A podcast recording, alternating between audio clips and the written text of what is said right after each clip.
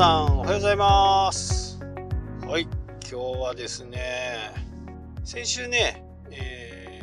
ー、週末またね懲りずにねキャンプ行ってきました。結構いい感じであ昼間はねあったかかったんですけど夜になってねかなり冷え込んで外はねマイナス7.5度。でもねそんなに寒くなかったんですよね。いや冬のキャンプのやっぱりいいところはね、まあ、静かっていうのがね、あのー、こうとってもね落ち着ける感じがしますよね。で、えー、動画の方もね今日だいぶ下準備ができたんで明日には投稿できるかなと思っていますただ当日ですね写真もこうやってたんですけど PM2.5、えー、中国とロシアの山林の火災。それでですね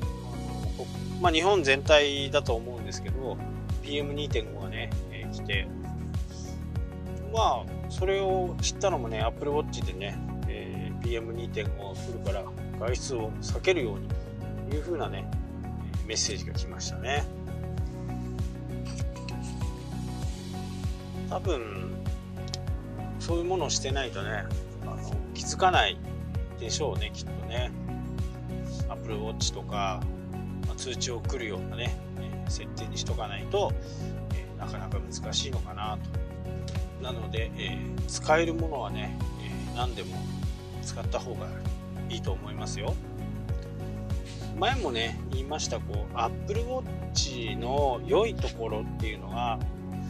まあ結構難しいんですよね。まあ、ここがいいからアプローチいいぜっていうところが、まあ、正直あんまりこう思いつかない。ただ、こう、そばにいてくれるだけでこう安心するみたいな感じですかね。まあ、なんて表現したらいいのかよくわかんないですけど、えー、電話一つにとってもですね、こうやっぱりこう何もしてない時にね、えー、電話が鳴ったりするのは全然ねあのストレスかからないですけど今まさにね、えー、ネットのちょっとこまごましたことをやっててでなんかこう今やっとかないと忘れちゃうとかっていう部分まあ普通に言うと集中している時集中せざるを得ない時とかにやっぱり電話がビーンってなるとこうびっくりするしなのでね、えー、僕はほとんど、え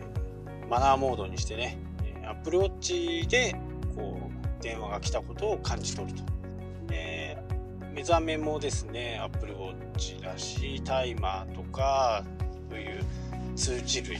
とかもね、全部 Apple Watch でね、やってます。まあ非常にいいです。そこはね、非常にいい。でも、だからといって、どこがいいっていう風になると、まあ、よくわかんない。説明できないっていうところですね、えー、でキャンプに行く前はですね、えー、ある人のね情報を見て朝4時ぐらいにね石狩っていうところに行ってニシンのね茎っていう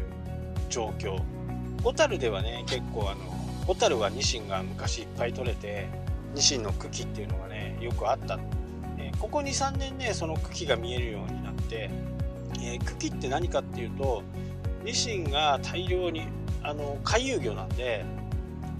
えー、大量にこう岸に寄ってきてそこで産卵をするわけなんですね。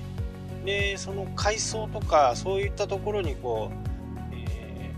ー、卵を産みつける。でそこに、えー、男の子が精子をかけて海面がもう真真っ青っていうのかな、えー、白濁色みたいな、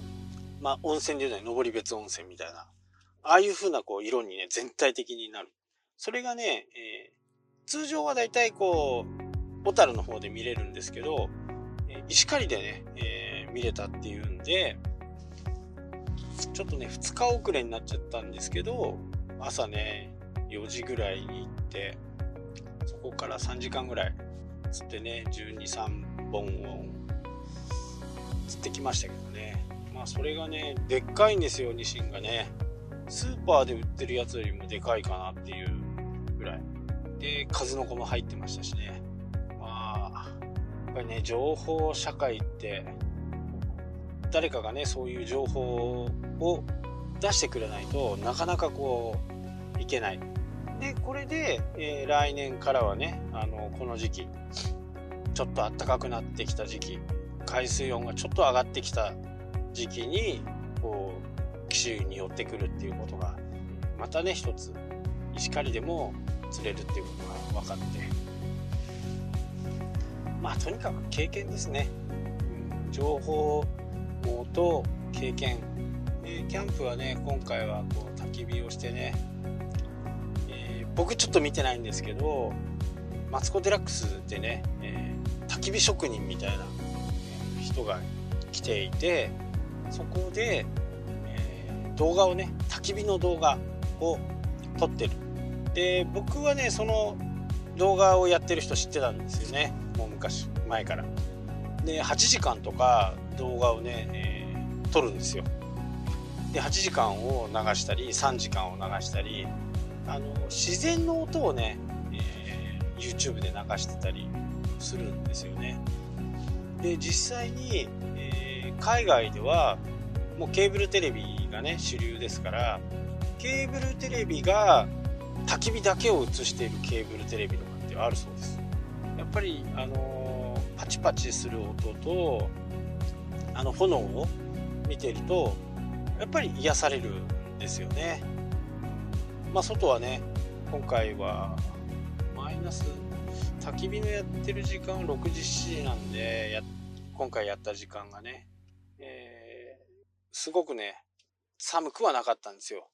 2度マイナス2度ぐらいかな。マイナス2度で焚き火を見てね、えー、コーヒーを飲んだりしてました。まあこの時間がねあの本当にこうリセットされるっていうのかな。すごくいい時間でしたね。でテントの中に入るとねあの完璧なぐらいの防寒設備があるんで寝る時はね、えー、下はえっとヒートテックのタイツと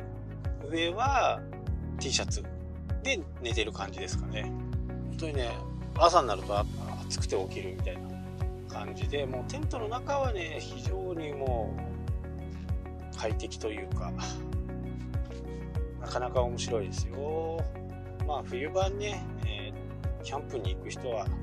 ほぼほぼまあ何かしらのおかしな考えを持ってるのかもしれないですけどただねやっぱり行ってみるとね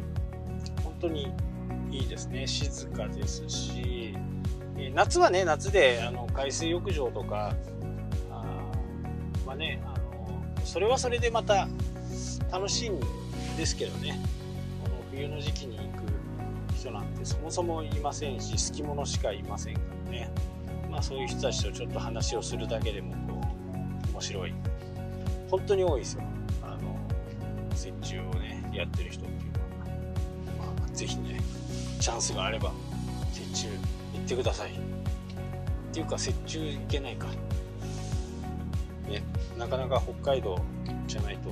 難しいかもしれないですけどね。もう終わりですね。もう終わり。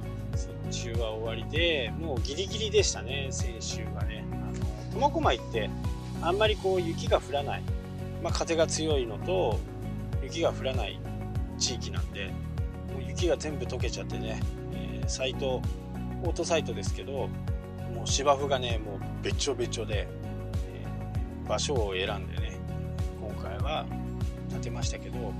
前回はねもうべちょべちょもうサイトの中もべちょべちょでまあ2週間4月に入ってしまうとねもう全然バリバリいけると思いますけどね。4月からね、料金高くなっちゃうんで、そうなるとそこには行かないかな。違うところに行くかなっていう感じですね。まあ4月もね、えー、4月は十勝の方に行って、5月はちょっとロングランでね、本州の方を巡ってこようかなと思っています。釣りキャンプ釣りキャンプみたいな感じですかね。はいというわけでね、えー、今日はねちょっと週末の遊びについてお知らせしました。明日はねちょっと面白い話が、あってまあ僕だけかな。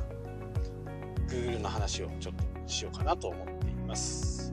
はいそれではまた明日来てください。したっけ？